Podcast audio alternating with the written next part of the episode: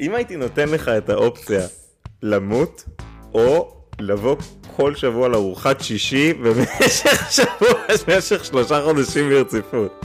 התשובה היא למות, לא משנה מה התשובה שלי. would you want to play a game?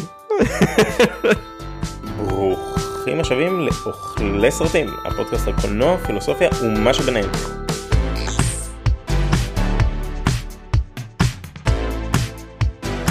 רגע לפני שמתחילים אנחנו רוצים להזמין אתכם לאירוע המיוחד של אוכלי סרטים בו אנחנו נצפה ביחד במטריקס ונקליט פרק איתכם על הבמה.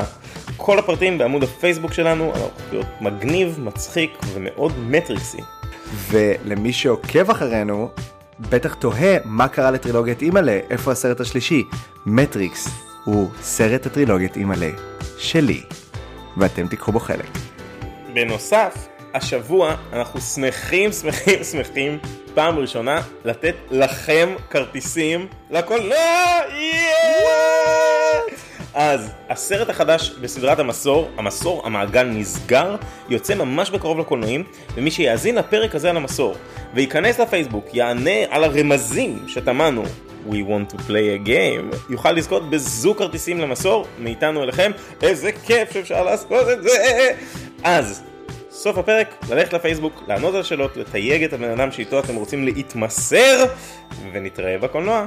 כמו תמיד, אני ליעד הרמן, יזם וחולה קולנוע, ואיתי באולפן. ניתאי דגן, תסריטאי, במאי ומנסר אה, רגליים של בני אדם. ריחסה. ואיתנו... ארנון רוזנטל, דוקטורנט בפילוסופיה, שחקן בתיאטרון חיפה, כוכב החיפאית. ולא חובב סרטי אימה. הופה. הוא הפיל את הפצצה עוד לפני שהתחלנו לדבר. והיום נדבר על סרטם של ג'יימס וואן ולי וואנל משנת 2004, המסור. לפני שהתחלנו את ההקלטה, אני אכלתי את החלטולות שלי וחשבתי על המסור וכל מה שהצלחתי לחשוב על זה זה כל אחת מקבלת סלמי משלה. הדבר היחיד שאני מצליח לחשוב עליו עכשיו זה למה ליעד מנחה את הפרק הזה. כי מדובר בסרט. אימה שאפילו... תראו, לא עשינו הרבה סרטי אימה, לצערי הרב, כי זה אחד הז'אנרים היותר אהובים עליי, והמסור שבחרנו להתעסק בו היום לכבוד המסור החדש, הוא סרט אימה מאוד ספציפי, הוא מאוד מיוחד, אני חושב שהוא היווה איזושהי אבן דרך ושינה מאוד את הז'אנר בכלל ואת הקולנוע, ואני חושב שהוא סרט שבא עם אג'נדה פילוסופית סדורה כמעט מדי, ולכן אני אשמח אם נוכל לקחת היום פרק ונדבר על הפילוסופיה וקצת על העשייה שמאחורי המסור. אה, אתם מתמסרים אליי? מתמסרים אליך. איזה עוד משחקי מינים גרועים יהיו לנו?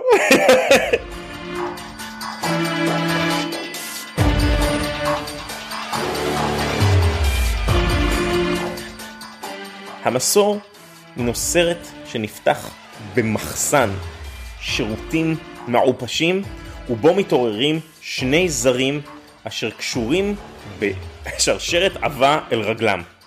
מהר מאוד אנחנו מגלים שמדובר בשני קורבנותיו האחרונים של רוצח הפאזל, The Jigsaw Murderer. הוא רוצח מאוד ספציפי. הוא תופס את קורבנותיו ושם אותם במעין אה, מלכודות מחוכמות שדורשות מהם לעשות אחד משני דברים. או להמתין ואז למות, או לעבור איזושהי חוויה כואבת במיוחד שקשורה לחטא מעברם. כשאני אומר כואבת, אני מתכוון גורית, מגעילה וכואבת בטירוף, או להם או לבן אדם אחר שנמצא איתם בחדר. ככל שאנחנו מתוודעים לתהליך שעוברים שני הקורבנות, אנחנו מגלים סודות על עברם, סודות על עברו של הרוצח, עד שמגיעים בסופו של יום לטוויסט האלמותי ולרגע ששינה את סרטי האימה בקולנוע. ברוכים הבאים למסור.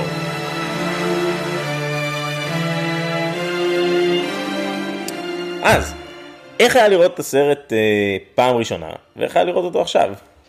לעומת הרבה סרטים אחרים שראינו במהלך השנה הזאת, את הסרט הזה ראיתי אפילו יותר מפעם אחת בתור ילד, וכן, כלומר, הסרט הזה הוא פשוט, הוא מה שהוא, הוא אה, סרט אימה מגעיל, שמאוד הפחיד אותי בתור ילד. אני לא מאמין שאנחנו מקדישים לו פרק, אני עדיין, באמת, אני, גם אמרת פילוסופיה סדורה, מעניין, איזו פילוסופיה סדורה, בדיוק, יש כאן משהו. אה, מרגיש שזה סרט שיש לו מעט מודעות עצמית, המון המון יומרה, אה, ובסוף עם תקציב לא כל כך גדול, נוצר איזשהו משהו שלי הרגיש מאוד זול, בתור ילד הוא כאמור מאוד הפחיד אותי, והיום אני אומר, what the fuck, כאילו מה, מה כבר אפשר להגיד עליו מעבר להשפעה התרבותית אולי הגדולה שלו אה, בתעשיית אה, סרטי האימה, מה, מה אפשר לומר על הדבר הזה? מעניין. אני אהיה הבן אדם שלוקח את אה, כובע הטיפשים בפרק הזה ואני פשוט אגיד לכם שזה הפעם הראשונה שראיתי את הסרט. די! לא כן, איך הצלחת להתחמק מזה עד עכשיו? תשמע אני לא אוהב גור אני לא אוהב אה, את ניסורים ומעצם שם הסרט אמרתי אני לא רוצה לראות מסור אני לא לא רוצה לראות אנשים מנסרים אני לא רוצה לראות גור. אה, אבל ברגע שהחלטתם החלטנו שאנחנו עושים אה, פרק על הדבר הזה אז זאת הייתה הזדמנות שלי עם בת זוגי לראות סרט אימה בפעם הראשונה. וחוויית הצפייה הראשונה והנוכחית שהייתה לי הייתה נורא מגניבה. רגע רגע הדייט הראשון שלכם היה סרט אימה. אני לא. המלצתי לכם עליו מה לא. זה הסרט, מה ראינו בדייט הראשון? הסרט שאנחנו הולכים לדבר עליו בסרטים מהמרתף לדעתי. אוקיי אז תפתיע אותי כי אני לא זוכר. אבל uh, מה שאני מה שכן זה היה נורא מגניב כי גיליתי שהיא uh, מאוד אקטיבית בצפייה בסרטי אימה היא צורחת והיא נבהלת והיא והיא כזה לא לא אני לא יכולה אני לא יכולה אבל הדבר החיובי שקרה זה שיש לה uh, רדאר מאוד ברור לדברים מצחיקים. בסרטים אפילו דברים שהסרט לא התכוון לעשות למשל כשרואים את הבובה פעם ראשונה היא נשפכה מצחוק למשך חמש דקות. וכאילו אמרתי אוקיי אוקיי אז הסרט כנראה לא מחזיק את הדור החדש כאילו. Uh, וזאת חוויית הצפייה שלה. חוויית הצפייה שלי uh, אנחנו נדבר עליה יותר לעומק. אני לא חושב שזה סרט טוב אבל אני חושב שהוא שיעור בתסריטאות של נקודות מפנה. אבל נדבר על זה לעומק. אני לא זוכר מתי ראיתי אותו פעם ראשונה. אני יודע שזה לא היה בקולנוע. זה מסוג הסרטים שהדור שלנו ראה במסיבות פיג'מות. כאילו זה זה הדיבור. זה סרט שהוא כאילו מאוד מפחיד למרות שהוא לא מאוד מפחיד הוא בעיקר מאוד גור. ראיתי אותו אתמול שוב לא חוויתי הרבה זמן תחושה שסרט הוא כל כך הרבה יותר טוב ממה שאתה זוכר וכל כך הרבה יותר רע ממה שאתה זוכר בו זמנית. ואולי זה מתקשר קצת ל, ל, למה שהתחלת להגיד בקשר לתסריטאות המיוחדת שלו. אני מאוד אוהב את ג'יימס וואן, את הבמאי. אני, אני עוקב אחרי הקריירה שלו מהמסור דרך לזמן את הרוע עד לאקוואמן ומהיר ועצבני 7, כי הוא נהיה מגה וואו. במאי. אה, אני חושב שיש הרבה מהנגיעות שלו כבמאי בסרט הזה, זאת אומרת הרבה תנועות מצלמה שהן אקספרסיביות וכן הלאה, אבל לא זכרתי כמה הוא צ'יפ מצד אחד, וכמה הוא באמת, אני לא יודע אם להגיד המציא, אבל ביסס מיתוס של סוג מסוים של אימה, שלא רק מהווה סדרה של עשרה סרטים עד היום, אלא ממש שינה את פני הז'אנר. לטוב או לרע, ותכף אפשר לדבר על זה, אבל יש בסרט הראשון הזה כל כך הרבה רעיונות שהרחיבו עליהם רק בסרטים, סרטי המשך וסרטים אחרים ופרודיות, הוא ממש כאילו אבן דרך. סרט שיצא בשנת 2004 ו- וממש היה איזה שיפט בז'אנר. ואני חושב שכדאי שנדבר על זה. בנוסף, אני חושב שהסיפור שמאחורי הסרט הוא מעניין בפני עצמו. אה, הוא מבוסס על סיפור אמיתי? לא. לא, חלילה. לא, לא, לא, לא, לא. אה, הסיפור מאחורי הקלעים. לא. לא הסיפור. הבנתי. כמו שאמרתי, אני לוקח את כובע הטיפשים בפרק ואני פשוט אשאל שאלות של אדיוטות. You're probably wondering where you are. I'll tell you where you might be. You might be in the room that you die in. Up until now, you've simply sat in the shadows, watching others live out their lives. But what do voyeurs see when they look into the mirror? Now I see you as a strange mix of someone angry yet apathetic, but mostly just pathetic. So are you going to watch yourself die today, Adam? Or do something about it? I don't get it. אולי כדאי לדבר טיפה על העשייה של המסור. המסור היה במקור סרט קצר, ואני חושב שהמסור יכל היה להיעשות רק בתקופת זמן שבה הוא נעשה. ואני אסביר. הסרט שראינו אתמול הוא סרט שיועד במקור ל-DVD בלבד. ברור שהוא נועד ל-DVD בלבד, ברור הרי. והוא היה כל כך טוב שהוא יצא בפיצ'ר ריליס ועשה ים ערימות מאות מיליונים של דולרים. פי מאה מהתקציב שלו, זה משהו לא הגיוני. כי הוא היה כל כך טוב, והוא באמת טוב, אבל אנחנו מדברים על שנת 2004, ובשנת 2004 תעשיית הקולנוע היא אחרת ממה שאנחנו מכירים אותה היום. היא למעשה אחרת, היא, היא, היא, זה, זה כמעט נקודת זמן ייחודית. ה-DVD הוא פורמט מספיק טוב ומספיק זול גם בייצור שלו וגם ביכולת שלנו לצרוך אותו, והוא מהווה מעין secondary marketplace, שוק משני, לתעשיית התוכן הקולנועי טלוויזיוני. אני אגדיר. לא רק שאתה מכין סרט שהוא יוצא לקולנוע, אלא אתה בונה מראש על מכירות ה-DVDים שלו. וככה הלבוי 2 או אה, לא יודע, תבחרו כמעט כל סרט שיוצא בתחילת שנות 2000, מכינים אותו מראש ככה שיהיה לו חיים שניים בשוק ה-DVD.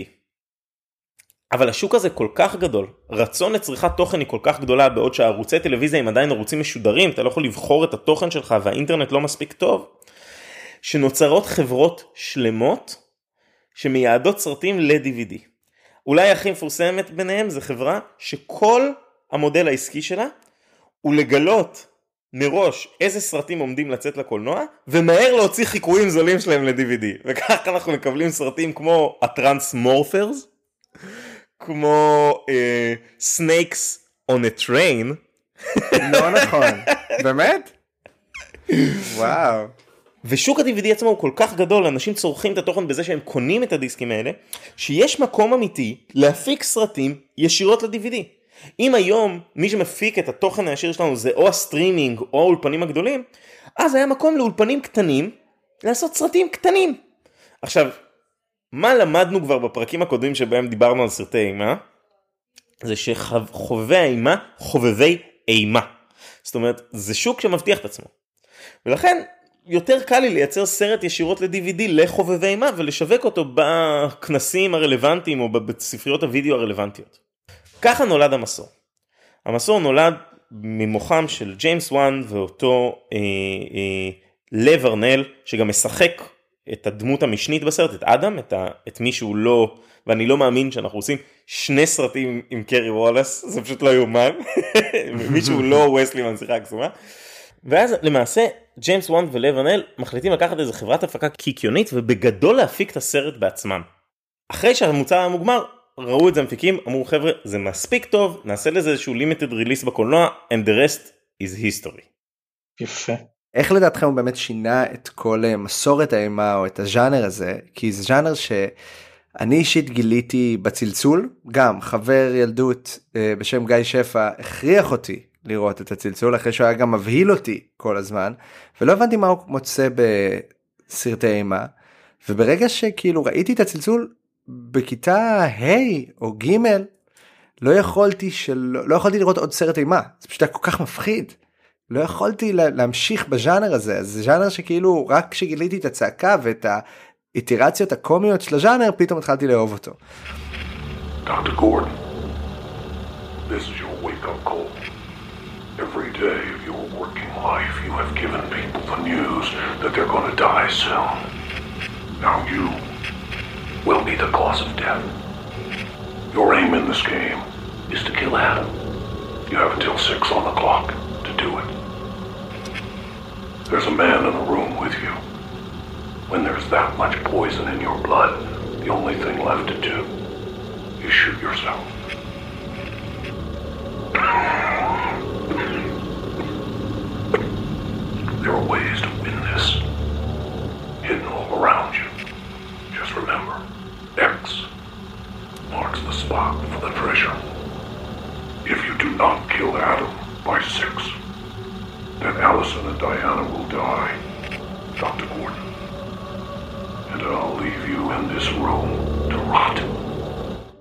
מה שאני רואה בתור קולנוען או בתור מישהו שקצת יותר מבין בתסריטים עכשיו בצפייה של המסור אני קולט כאילו איזה כיף זה שסרט יודע מה הז'אנר שלו ופועל בתוכו כבר מהשנייה הראשונה. כבר על ההתחלה אנחנו רואים מפתח שנבלע בתוך חור של אמבטיה שמי שמאזין לפודקאסט יודע שבמשפחה שלי קוראים לו בורבלה. נכון.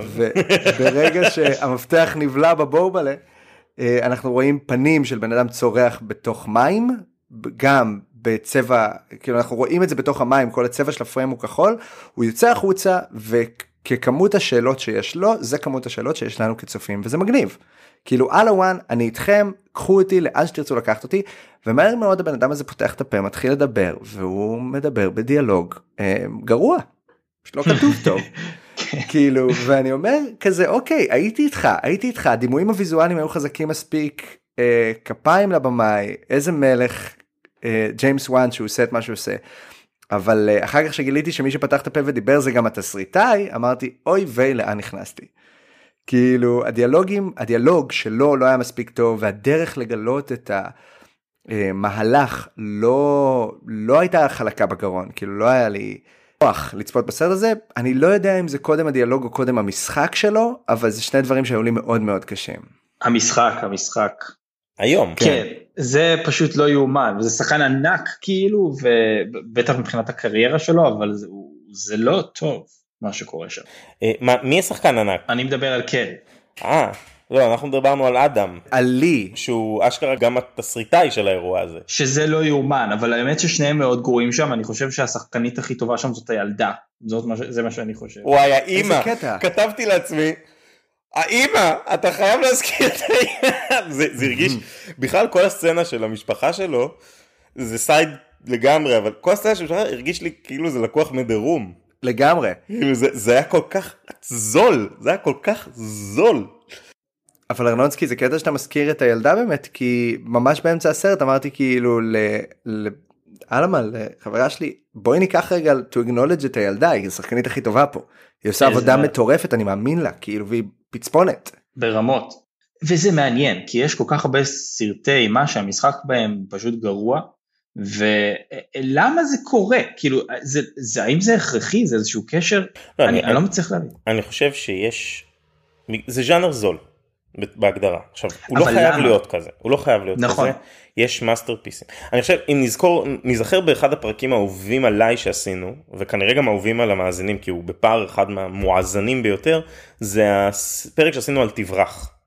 Mm-hmm. ואיתו יחד עם סרטי אינדי יחד עם הפרק על סרטי אימה וכן אנחנו, אנחנו שוזרים פה איזושהי תזה שמדברת על זה שסרטי אימה הם כר פורה לרעיונות חדשים. הבעייתיות עם זה שבדרך כלל מגיע במאי או תסריטאי וכן הלאה עם איזשהו רעיון שהוא כל כך אחר שהוא כל כך פורץ דרך שלא נותנים לו כסף עליו לא מוכנים לקחת את הסיכון עליו. הבעייתיות השנייה עם זה זה אם הרעיון שלו לא פורץ דרך או לא כל כך אחר ואז אתה, אתה נשאר סתם עם סרט מאוד מאוד זול עכשיו סרט זול יש לו נניח דני גלובר שהוא השחקן הכי מפורסם את עשיית הסרט היו לו שלושה ימי צילומים. אשכרה. וכל מה שצולם צולם בשלושה ימים באותו חדר שעשו לו ריפרפסינג כדי שיהיה דני גלובר. כאילו שני יוצאי בית ספר לקולנוע רוצים לקחת את, הפיצ', את הסרט הקצר שלהם ולהפוך אותו על רוצח שעושה חידות שעושה מה שלימים נהפך להיות אסקייפ רום סבבה. אה, ואף אחד לא מוכן לשים עליהם כסף אז אין לך כסף אבל המגבלות האלה יוצרות לדעתי עשייה קולנועית שהיא מאוד מיוחדת בטח אם היא עובדת ואני חושב שאפשר להגיד הרבה דברים על המסור במבחן תוצאה המסור עובד. אבל אני יודע גם למה הוא עובד ואולי נגיע על זה לקראת סוף הפרק אבל אני חושב שאחת הסיבות המרכזיות שהוא עובד ואני ממש אשמח שלא נדבר על זה עכשיו זה הסוף שלו. אה, כן. זה הדבר שכאילו מפוצץ אותו וגורם לו אתה אשכרה מסיים את הסרט ואומר בואנה ראיתי סרט טוב. והתסריט גרוע וה, והדימויים הוויזואליים לא חזקים בעיניי הם מאוד גרפיים אבל הם לא. אז בוא נדבר על זה רגע המסור היווה שינוי משמעותי בז'אנר האימה שלוש פעמים. פעם אחת הוא הכניס את סיפור ה escape room, שהיה קיים בכל מיני סרטים כמו Cube, אבל הוא הפך אותו לנחלת הכלל, באמת הוא הפך אותו ל mega event לרמת זה שכל פיצוץ ה escape room שהיה פה לפני שלוש שנים בעולם חב את הקריירה שלו ל, ל, למסור ו, והמשכיו. שתיים, אני כן חושב שלמסור יש לב פילוסופי, שזה מה שהופך בדרך כלל סרט אימה ליותר טוב מסתם סרט שבא להבהיל אותך. ושלוש, הוא היווה אבן דרך לתת ג'אנר שהוא בעיניי התת ג'אנר הכי נחות בסרטי אימה, אבל הוא מאוד מאוד מצליח, של ה torture porn, או ה gore porn. torture porn, שהסרט הראשון שלו כביכול זה המסור, והסרט הרשמי הראשון בז'אנר זה Hostel, של אילי רות, שגם עליו דיברנו בעבר. טורצ'ר פורן זה סרט שהסיבה שאתה הולך לראות אותו זה לראות את העינויים, לראות את הקרביים, לראות את העיניים נתלשות וכאלה, ואני חושב שסרטי ההמשך של המסור הם מאוד מאוד שמה. נניח, כשאומרים לי המסור אני ישר חושב על הסצנה שבן אדם צריך להוציא לעצמו את העין כדי להגיע למפתח של המנעול. זה בכלל לא בסרט הזה. מתוק. זה בכלל לא בסרט הזה. זה בסרטי ההמשך ובכלל לא, לא זכרתי. Hostel זה סרט על אה, כמה backpacker ים שחוטפים אותם, אונסים אותם ועושים להם, לא יודע, שהפיק טרנטינו. אבל... basically מה שאני רוצה ללכת מה שלי. חד וחלק, אבל, אבל באמת התת ג'אנר הזה שהוא הוא, הוא נחות, יש שיגידו, או אני מאוד לא נהנה ממנו, נניח במסור שלוש, שתולשים שדיים של מישהי או כל מיני כאלה, זה לא, זה לא מה שהסרט הראשון עושה. הסרט הראשון הוא מאוד גורי, מאוד. אבל אני חושב שהגור שלו בא, קודם כל הוא פחות ממה שזכרתי, וב' אני חושב שהוא בא כחלק מתמה מרכזית של הסרט. והשילוב של זה עם במאי מאוד מוכשר, עם תקציב מאוד נמוך, סתם אני אתן דוגמה, המרדף מכוניות שהם 아. אה. עשו, הוא לא, המכוניות לא זזו כי לא היה תקציב לצלם בתזוזה. כן, ב-2021 רואים. גם אז רואים, גם ב-2004 אתה ראית את זה, אבל זה לא שינה כי המצלמה התזזיתית, אי אפשר לראות אותי אני בפודקאסט, אבל המצלמה התזזיתית הזאת שמלווה אותך לאורך כל הסרט הופכת את הצילומים האלה שהם חצי לינצ'יאנים כאלה למשהו שהוא הגיוני בתוך עולם הסרט. ואני אתחבר למה שאתה אומר כי אני, אני באמת מאוד מסכים עם זה ולדעתי יש פה כאילו שתי שפות ויזואליות שהסרט מייצר. מצד אחד באמת השוטים המאוד תזזיתיים המאוד מותחים האלה שבאים ביחד עם עריכה מהירה וגורמים לסצנה שיכולה להיות די רגועה בצילום אחר או בעריכה אחרת להיות סצנה מאוד אינטנסיבית. ממש בין אם זה בן אדם יושב קשור בן אדם מנסה לצאת מחדר קטן עם חוט תיל אה, מישהי עם מלכודת דובים הפוכה על הראש מחפשת מפתח ויודעת שהוא בתוך בטן של מישהו. כאילו זה דברים שזה basically בן אדם מסתובב בחדר אבל הצילום התזזיתי והעריכה המהירה מייצרת פה דימוי ויזואלי שהוא מגניב בעיניי. כאילו בתור במאי קליפים וגם באופן כללי ל-2004. אבל הצד השני, השפה השנייה שהסרט מייצר, שעוד לא מדברים על הנרטיב, עוד לא מדברים על התסריט, אבל השפה הוויזואלית השנייה שהוא מייצר, זה שפה שהיא משהו שאני מכיר מניצה ולחם. אתה מבין? בן אדם מדבר, מצלמה זזה מולו, cut לסינגל שוט של הבן אדם שמדבר איתו מדבר והמצלמה זזה מולו זה סרט ששני אנשים היו יכולים לצלם. זה, זה סרט ששני אנשים צילמו. לגמרי. זה, אבל... לא, זה בדיוק זה. כאילו ניב מג'אר ורועי כפרי היו יכולים לעשות את זה כשהם עבדו בפליקס. אתה אבל, מבין? אבל זה... זה, זה הסרט. ג'יימס וואן ולי ורנל הם הרועי כפרי של, של 2004 הוליווד אה, יוצאי כזה UCLA כאלה. כן. זה בדיוק זה, זה בדיוק בדיוק זה, וגם עצם העובדה שהם הפיקו אותו חצי בעצמם ישירות ל-DVD, אז אף אחד לא ישב להם על הראש, הם עשו מה בא להם. ומתוך המה בא לי הזה, הם הצליחו לקלוע לאיזה נקודה מאוד ספציפית, ששבתה את הלב של עשרות מיליוני צופים מסביב לעולם גם 20 שנה אחר כך. You don't know me, but I know you. I want to play a game. Here's what happens if you lose. The device you're wearing is hooked into your upper and lower jaws.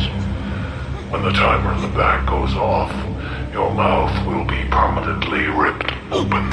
Think of it like a reverse bear trap. Here, I'll show you.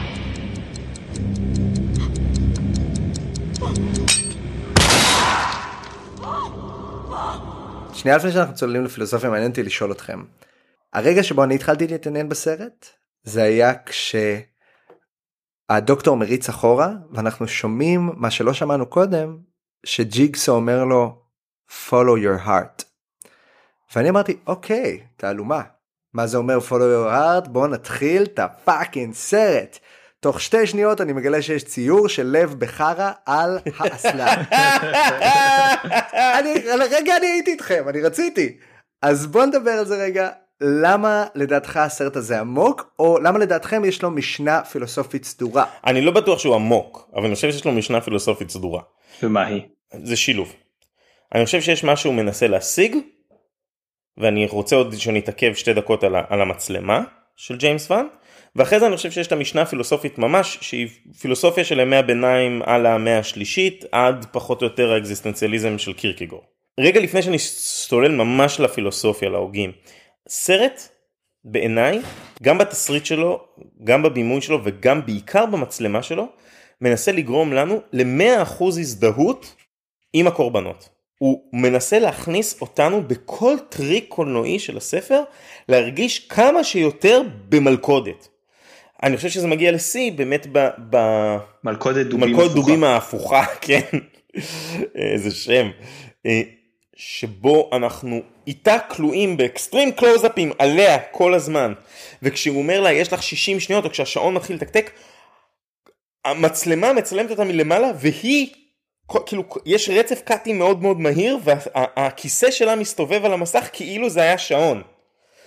ואתה כל הזמן, אתה כל הזמן לא מצליח לנשום יחד עם הקורבנות שלך מ- מסצנריו מופרך אחד לסצנריו מופרך אחר. שדרך אגב למי שמתעניין איך עושים את זה אה, יש דולי שנקראת דולי 360 שזה בעצם בא בשני גדלים שונים שאתה שם את הדמות או את האובייקט במרכז הדולי הזאת וזה דולי שהיא כמו עיגול כזה המצלמה יושבת עליה דולי זו מסילה ועליה עגלה שעליה נמצאת המצלמה היא מסתובבת 360 מעלות וככה אתה יכול לייצר או את הסצנה שראינו עכשיו במסור או סצנות נשיקה מרגשות שאנחנו מסתובבים סביב הזוג ואם אתם רוצים לייצר דולי 360 שהוא לא באחד משני הגדלים היחידים שקיימים בשוק אתם חייבים לייצר אותה costume made.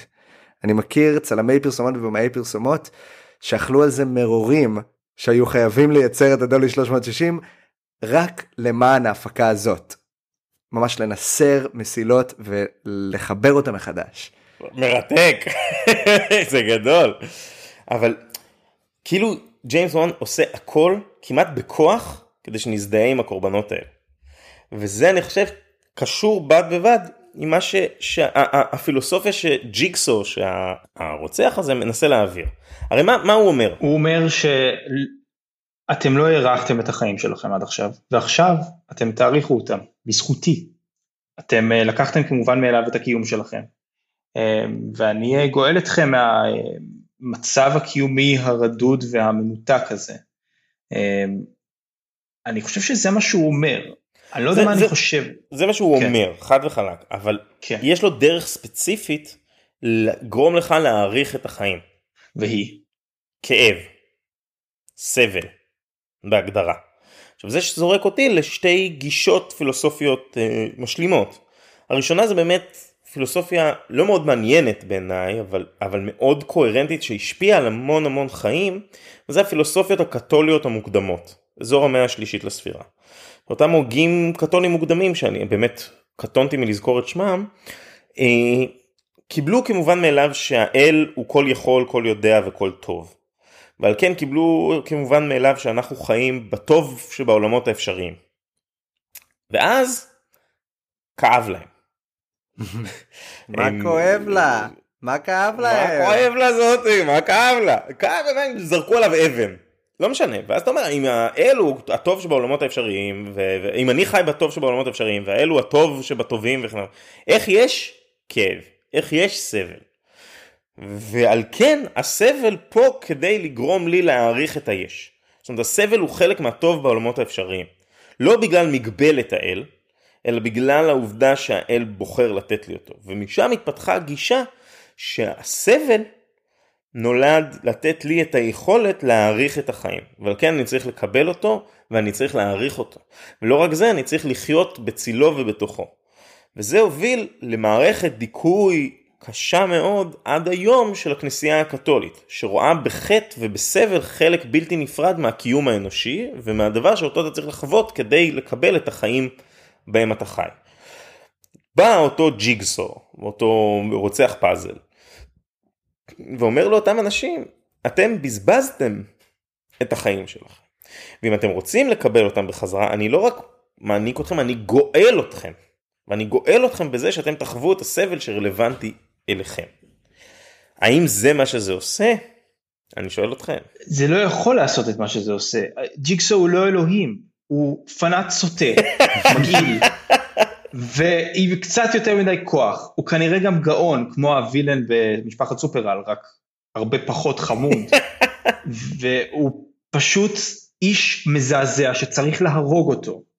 בעיניי זאת פילוסופיה ריקה, ברגע שאתה לוקח את החוק האלוהי לידיים שלך, ובטח כשמדובר, אתם יודעים, הרי הסבל, לא רק בגישות, לא, זה טוב, בגישות קתוליות זה באמת uh, ספציפי, uh, בהרבה גישות uh, אחרות מדברים על סבל בתור משהו שהוא uh, בלתי נמנע, הוא חלק מהחיים, ובאמת uh, הרעיון הוא, לא יודע, לעמוד ולהצליח לעבור את החיים דרך הסבל הזה, לא לנסות למנוע אותו, לנסות לנשום בתוכו.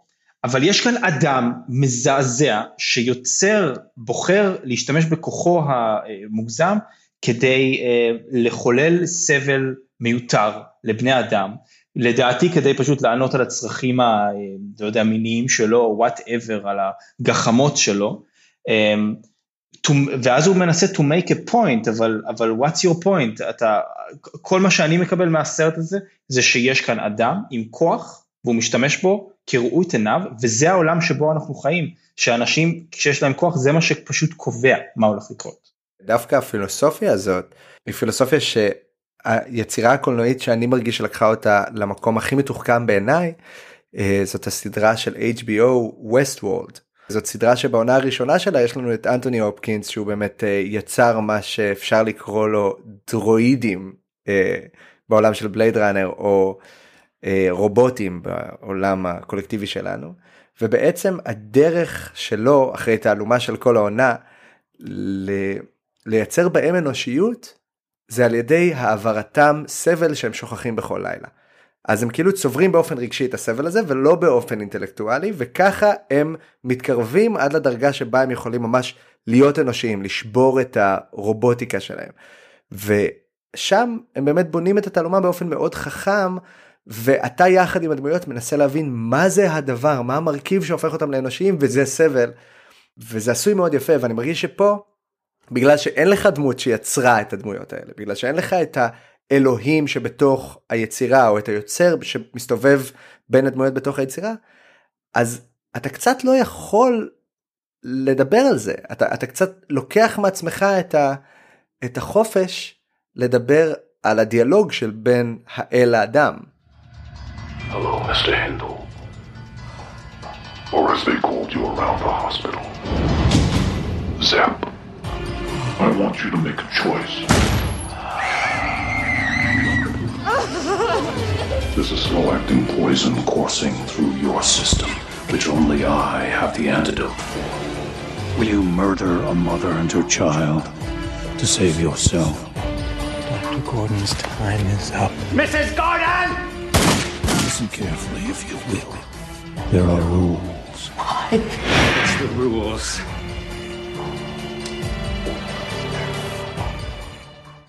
אז אני אנסה עוד פילוסופיה. בואו נעשה, אולי נעשה פורמט קצת שונה היום. כי יש כמה וכמה טיעונים חזקים ברשת לגבי הפילוסופיה של המסור. שאני לא בטוח שאני קונה. אבל קראתי מספיק מהם, ואני מכיר מספיק את הפילוסופים כדי לנסות אולי לייצג אותם מספיק נאמנה, ולראות מה דעתכם לגביהם. אז אני זורק עוד שתיים. הבא בתור תהיה ידידנו של הפודקאסט, חבר קרוב, סרן קירקגור. סרן קירקגור, למי שפספס את הפרקים שלנו על אקזיסטנציאליזם, הוא ראשון, אבי האקזיסטנציאליזם הדני, אדם שהיה מאוהב עד כלות באישה שלא אהבה אותו בחזרה וכתב לה אינסוף מכתבים, ושעבר שלוש שלבים של אקזיסטנציאליזם בחיים שלו, אקזיסטנציאליזם נזכיר זה הפילוסופיה של הקיום, של משמעות הקיום האנושית, והוא עבר אה, שלוש פאזות. הראשונה מעין פאזה של נהנתנות מוחלטת, זאת אומרת הקיום משמעו לשתות, להזדיין ולחיות כאילו אין מחר. הפאזה השנייה זה של קונפורמיטי, של איזושהי הליכה בתלם, משפחה, ילדים, חיי היום יום הם האלה שנוסחים משמעות לתוך חייו של אדם. והשלישית זה באמת אמונה, אמונה באל. והאל כן אוסך משמעות לתוך חייו של אדם. וקירקגור טוען בתוקף שהדרך היחידה לעבור מהמעגל השני למעגל השלישי, קירקגור גם כותב בסופו של יום ששלושת המעגלים האלה הם הכרחיים לאדם וכן הלאה, הדרך שבה אדם עובר בין המעגל השני של חיי היומיום והקונפורמיטי ולמעשה ההכחשה שהקונפורמיטי הזה מקנה לחיים שלך משמעות אל תוך האמונה היא כאב מוחלט. והוא מתאר ממש את רגע הכאב.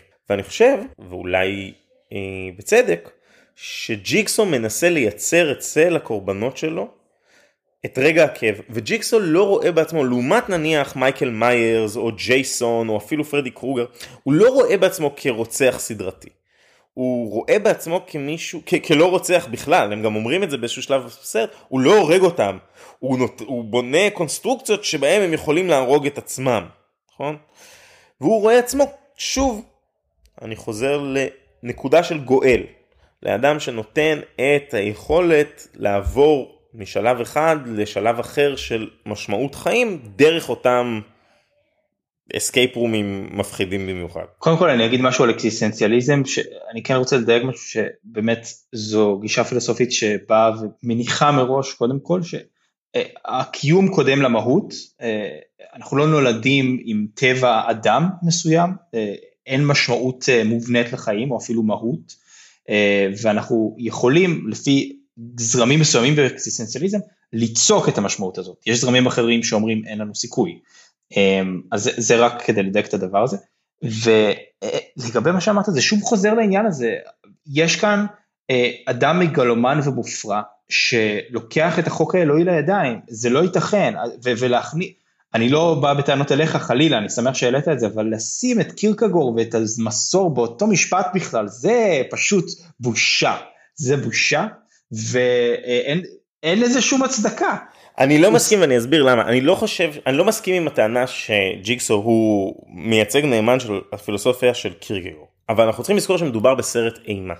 ומטרתו של סרט אימה הוא להצליח לגעת בנקודות המפחידות שבאמת יחלחלו לתוך הצופה. ומה שהמסור עושה לעומת אה, סרטים כמו אה, ליל המסכות כאילו הלואוין שבהם אה, הפחד הוא מאיזשהו כוח טבע כזה שחודר לך הביתה בתור טינג'רית או סרטים כמו אה, אה, אה, כל סרט רוחות רפאים אפשרי שבו הפחד הוא מהדברים הלא ה-unnatural שחיים בקרבנו או בדרך כלל זה איזושהי מטאפורה לאיזשהו חטא קדום שלנו וכן הלאה מה שהמסור עושה זה מנסה לנכס את אותה גאולה שקירקגור מדבר עליה כאחד מהרגעים המפחידים ביותר שיכול לעבור עליך כאדם ומה שג'יקסו עושה הוא מכריח את הקורבן ואותנו כצופה להתעמת עם אותו רגע של כאב על החטאים הקדומים של הדמות או על המקום שלנו. אוקיי, okay, מעניין מאוד, אבל אל תוציא את זה מקונטקסט, אין כאן כאב, יש כאן אדם שיוצר את הכאב.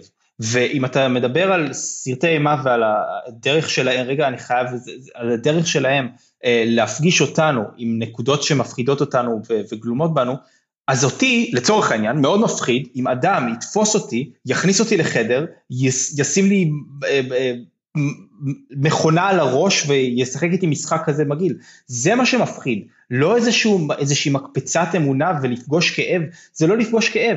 ואני חושב שיש משהו עוד יותר חשוב ושאלה מקדימה שצריך לשאול והיא מהו אדם. וזה מה ש... זאת השאלה שצריך לשאול בהקשר של המסור, בהקשר של הווילן של המסור.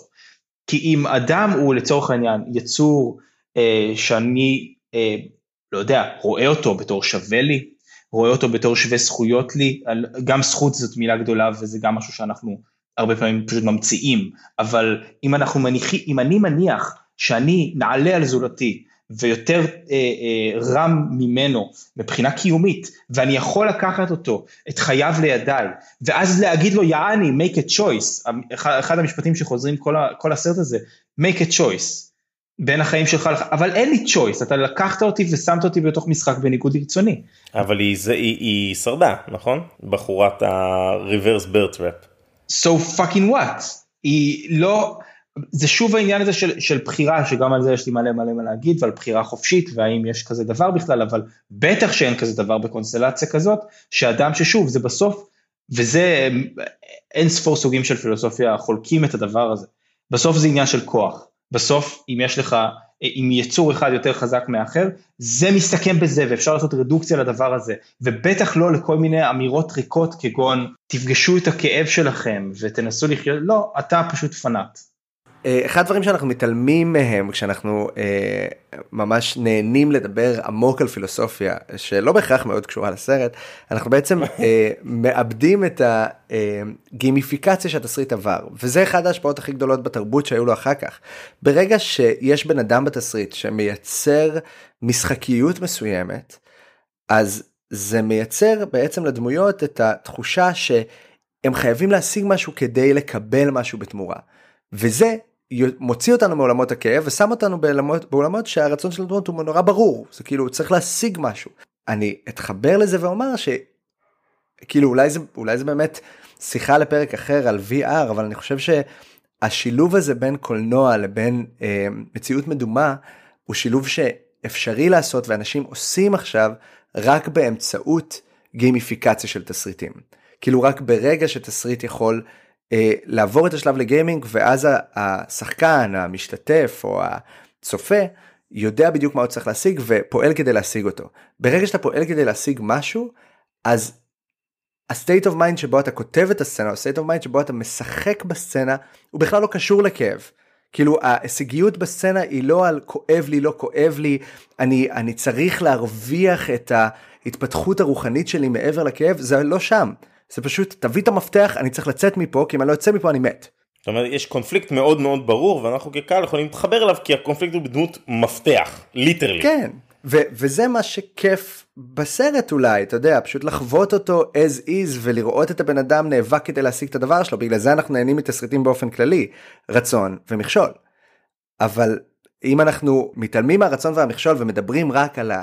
כאב ושהדמות צריכה לעבור התעלות אם היא עוברת אותו אנחנו קצת מפספסים את המהות של כתיבת תסריט. אני מסכים איתך מאוד ובאמת אה, צריך להפריד פשוט בין הדרמה ובין הקונפליקט והסיטואציה לבין המחשבות שיש לנו על הדבר הזה. אני וליעד דיברנו על זה קצת על הסרטי אימא'לה שלנו על נסיכה הקסומה ושר הטבות שפתאום פעם ראשונה עשינו סוויץ' והתחלנו לחשוב עליהם ולא רק להתרגש מהם. מצד שני אני מרגיש אה, גם על הסרט הזה ועל כל סרט, שזה נורא נורא תלוי מה אנחנו אומרים. כי בסוף, נגיד אם סרט מרגיש לי מטומטם, כמו, סליחה, הסרט הזה, הוא קצת מרגיש לי, לא יודע אם מטומטם, אני ראיתי סרטים הרבה יותר גרועים ממנו, אה, אבל משהו מאוד חורק לי שם. אז זה מעניין לשאול מה ולמה, וזה אוקיי, אז זה גם ברמת המשחק וגם ברמת התסריט, אבל אולי גם ברמת הרעיונות שיושבים מתחתיו. מה שמעניין בנוגע לסרט החדש, שאולי נזכיר את זה גם בסוף, אבל אה, קריס רוק הוא חולה סרטי המסור מטורף והוא החליט שיש כיוון אחר שהוא רוצה לקחת את הסדרה אליו כיוון הרבה יותר בלשי הרבה יותר נוארי והוא צריך לשכנע את המפיקים לתת לו לעשות סרט והסרט החדש זה קריס רוק וסמואל אל ג'קסון בעולם של המסור לוקחים את הסדרה הזאת לכיוון אחר לגמרי. ולכיוונים בלשיים לשם הסדרה צריכה ללכת בעיניי כי זה מה שהתסריט מפלרטט איתו כל הזמן אבל לא עושה את הצעד האמיץ והולך לשם פול און. אני מסכים אני מסכים לכן נורא מרגש לי לראות את הסרט החדש מה שלא ראיתי את רוב ההמשכים. לא עניינו אותי. אני כנראה אראה את כל ההמשכים לפני הסרט החדש וזה יהיה נורא עצוב. Most people are so ungrateful to be alive. But not you. Not anymore. Game over.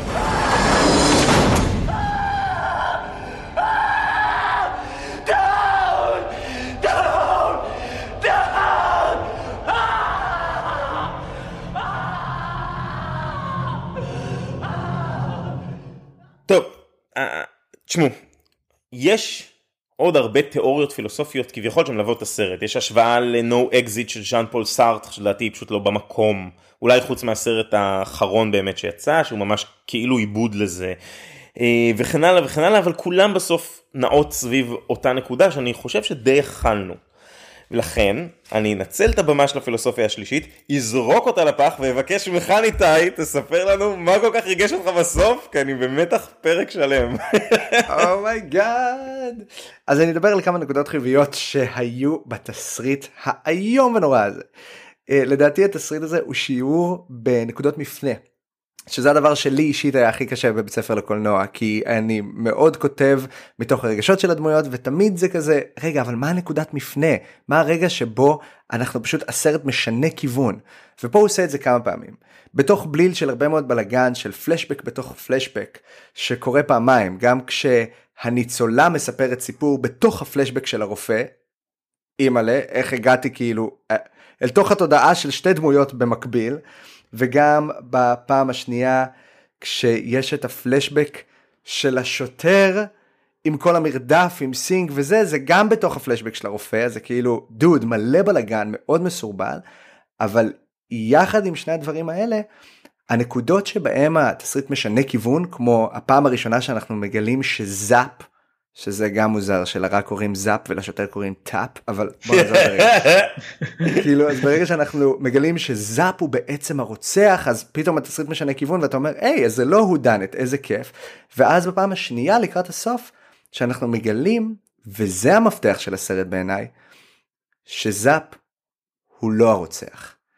ולא רק שיש לנו פה רגע של החשוד המיידי שאנחנו מגלים שהרוצח היה איתנו כל הזמן והוא העמיד פני גופה וגם אנחנו לא שמנו לב אליו כמו שכולם לא שמו לב אליו זה mind blowing וזה מטורף.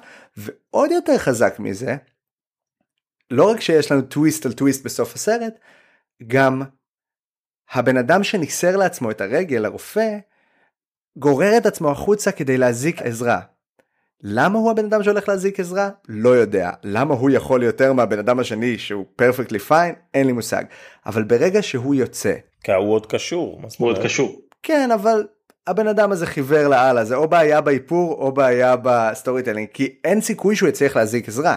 בסדר, זה שהוא ימות בדרך, למרות שהוא חוזר כנראה באיזה Saw 6 או משהו לפי השמועה, אבל השני קשור, השני לא הצליח לעבור את המבחן האולטימטיבי וזה לנסר. תכלס. אז אוקיי אז אולי זה הגיוני שהוא מזעיק עזרה אבל ברגע שהוא יוצא ואנחנו מגלים את הטוויסט הגדול של הסרט בסופו של דבר התסריטאי והשחקן הגרוע מכולם על הפלנטה הוא נשאר בתוך החדר. וזה שאנחנו מגלים שהמפתח שנפל לבורבלה בהתחלה הוא המפתח שהיה מציל אותו זה שני רגעים שאתה באמת מסיים את הסרט אתה אומר בואנה יכול להיות שראיתי פה יצירה טובה ובתכלס מדובר בשני callback ים לתחילת הסרט. זה דבר שכאילו טריק תסריטאי יחסית פשוט אבל הוא אשכרה מצליח לקחת את האלמנט הזה של לסיים בקרישנדו ועליי זה הצליח לעבוד כשסגרתי את הסרט. אני מרגיש שעברתי בדיוק את מה שעברת. כאילו יש משהו זה כזה רגע שלפני ואחרי. לפני הסוף הזה אתה כל הסרט הזה היה בסדר, באמת, משחק קצת חורק, תסריט קצת מוזר, רגעים מבדרים לעיתים, ואז בסוף זה כזה, היי, בואנה, הצלחתם לעבוד עליי, ועשיתם את זה בצורה ממש מהנה, כאילו את החשיפה הזאת של הסוד הזה. ובדיוק בגלל זה אם הסרט הזה היה הולך לכיוונים של תעלומה ונואר אני חושב שהתסריטאים האלה היו מצטיינים. No doubt. ולכן כל כך מעניין אותי לראות מה יעשו בחדש כי לעומת כל ההמשכונים שהיו עד היום שהתעסקו באיך אני מזעזע יותר מגעיל יותר זורק מישהי לבור של אה, של אה, מחטים זורק מישהי לבור של נחשים זורק מישהי לבור של בורים דווקא פה יש את ההזדמנות ואני לא קראתי ביקורות עדיין אז אני לא יודע לאן זה הלך אבל לפחות יהיה מעניין והייתי שמח לראות את זה עם המאזינים שלנו. מעניין אני חייב להודות שזה פעם ראשונה שאנחנו באים שלושתנו עם משקל על הסרט עם מטען על הסרט ועדיין אני חושב שהצלחנו לאכול אותו בצורה שהיא לכל הפחות מעניינת. אה, ואני כן חושב שזה סרט שיש מקום לראות אותו כי הוא, הוא באמת כל כך משמעותי בפופ קלצ'ר של ימינו אי אפשר להתעלם מהמסור. כאילו הוא לא, הוא פשוט שם, ו, ושווה לראות הקץ ההקטה. ובהזדמנות חגיגית זו, סרטים מן המרתף.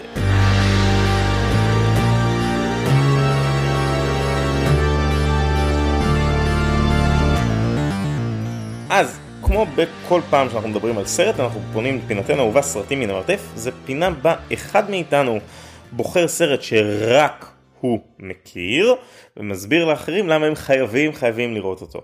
עכשיו אני אגיד לכם, זה לא אירוע פייר. כי סרטי אימה אני מאוד מאוד אוהב, והפעם במאה שאנחנו עושים סרט אימה לא אני בחרתי אותו. עכשיו, זה לא אירוע פייר כי אני קרוע בין להמליץ על סרט אימה שהוא באמת פשוט מצוין, לבין להמליץ על סרט אימה שהוא כל כך רע שהוא טוב. כי אני לא יודע מה יותר ידבר למי שאוהב את המסור, אתה מבין? בעיניי סרטים מן המרתף זה כל כך רע שהוא טוב. זה מה שאני חושב. ללא ספק. אבל אה, you do you girl. טוב, בסדר, יש הרבה כאלה, מי שמאזינים של הפודקאסט יודעים שאני חבר במספר מועדונים וביניהם מועדון הסרט הרע. זה המועדון שבו אנחנו הולכים לראות סרטים כל כך גרועים שהם טובים, ואחד הסרטים הבאמת פנומנליים, היוצאי דופן ברמה קיצונית שיצאנו לראות, הוא סרטו של טובי הופר הבאמת אגדי, משנת 1985, בהפקתם של מנחם גולן ויורם גלובוס, לייף פורס, או בעברית, הערפדיות מהחלל. וואו עבודת תרגום משוועת. לייף פורס הוא סרט ענק. הוא סרט שתפס אותי לא מוכן, כי אני באתי לראות סרט כל כך גרוע שהוא טוב, ואני ראיתי סרט שהוא כל כך טוב שהוא גרוע. לייף פורס היה אמור להיות המקום בו מנחם גולן ויורם גלובוס שופכים הררים של כסף והופכים את אולפן ההפקה שלהם שהיה ידוע עד כה כאולפן ההפקה של סרטי צ'אק נוריס לאולפן רציני. ומה יותר טוב מלקחת את טובי הופר שהוא באמת אגדי. טובי הופר זה הבמאי של המנסרים מטקסס, הבמאי של אה, פולטרגייסט שהפיק לו שפילברג. אה, ו-Coming to America של אדי מרפי, וכאילו סרטים באמת באמת טובים, לתת לו פעם ראשונה 100 מיליון דולר תקציב, ולרוץ. הסרט, הסרט מבוסס על ספר, הערפדים ממאדים, והוא מספר על איזשהו כוח על טבעי שמגיע מהחלל, נכנס לתוך בחורה שהולכת ערומה, וביופי ובסקסיות שלה מתחילה לשאוב את כוח החיים מתוך אנשים, עד שזה מוביל לכדי איזושהי אפוקליפסת ערפדים מהחלל מטורפת. טובי הופר לקח את הסרט כפרויקט חייו, הוא עשה בו משהו שהוא באמת ייחודי. הסרט מהווה גם את, ה, את הבכורה הקולנועית של פטריק סטיוארט, הידוע בכינויו סר פטריק סטיוארט, לימים קפטן פיקארד ושחקן שייקספירי ענק, בנשיקה הראשונה שלו על המסך עם גבר. והוא אדיר. אממה, מנחם גולן ויורם גלובוס ראו את הסרט, אמרו, שמע, זה אחלה של סרט, אי אפשר למכור סרט של שעתיים ורבע בארצות הברית, הפכו אותו ל-85 דקות, עשו גרסה ממש גרועה שלו ושלחו אותו למלא קולנועים. הוא היה כישלון קופתי מהדהד, הוא בדיעבד גרם לסגירת דיימונד פילמס, אבל גרסת הבמאי שלו פשוט מצוינת. סרט הרפתקאות אימה בלשי, מצחיק, מוזר, עם פרקטיקל אפקטס מדהימים מבית היוצר של אותו אחד שעשה את, את The Thing. זה פשוט חוויית צפייה אדירה, כאילו אתה נכנס לאיזה מין רולר קוסטר הזוי של קסמים וערפדים וחלל ואימה ומתח ופטריק סטיוארט כפסיכולוג שנכנס בו שד בתוך בית משוגעים, כאילו לא, אני לא יכול, מה יותר טוב מזה? מה יותר טוב מזה לערב סרט מושלם? לייף פורס. אני הייתי אני, אתם הייתם אתם. קוראים לזה בעברית ערפדי החלל, ולא ערפדיות אה, הערפדיות גם, מהחלל. לא, כי יש ערפדית אחת מהחלל שהיא ערומה כל הסרט, והם הביאו שחקנית שלא יודעת אנגלית, רק כי הייתה ממש יפה. כאילו זה סוג הסרטים האלה שאתה לא מאמין איך הם נעשו, ואין לו זכות להיות כל כך טוב כמו שהוא. וגרסת הבמאי היא סרט טוב, וגרסת לא במאי היא בלתי צפייה בעליל. קנית אותי. איך תמיד אתם בסוף, מכל הקישלובסקי אתם באים לראות איתי את הסרטים האלה. תשמע, כשאתה אומר לי רכבת הרים של פחד, אימה, תיעוב, בלאגן ופטריק סטיוארט, אני שלך. אם ונפתח אני לא ארוס לכם, אבל תשמעו, לא, לא, לא, אנחנו נראה אותו, הכל בסדר. אתם לא. מבינים מה קורה שם, אתם לא מבינים מה קורה שם. הדל קשקשת ברשת. חברים, אכלנו את המסור, אכלנו קצת את הערפדיות מן החלל.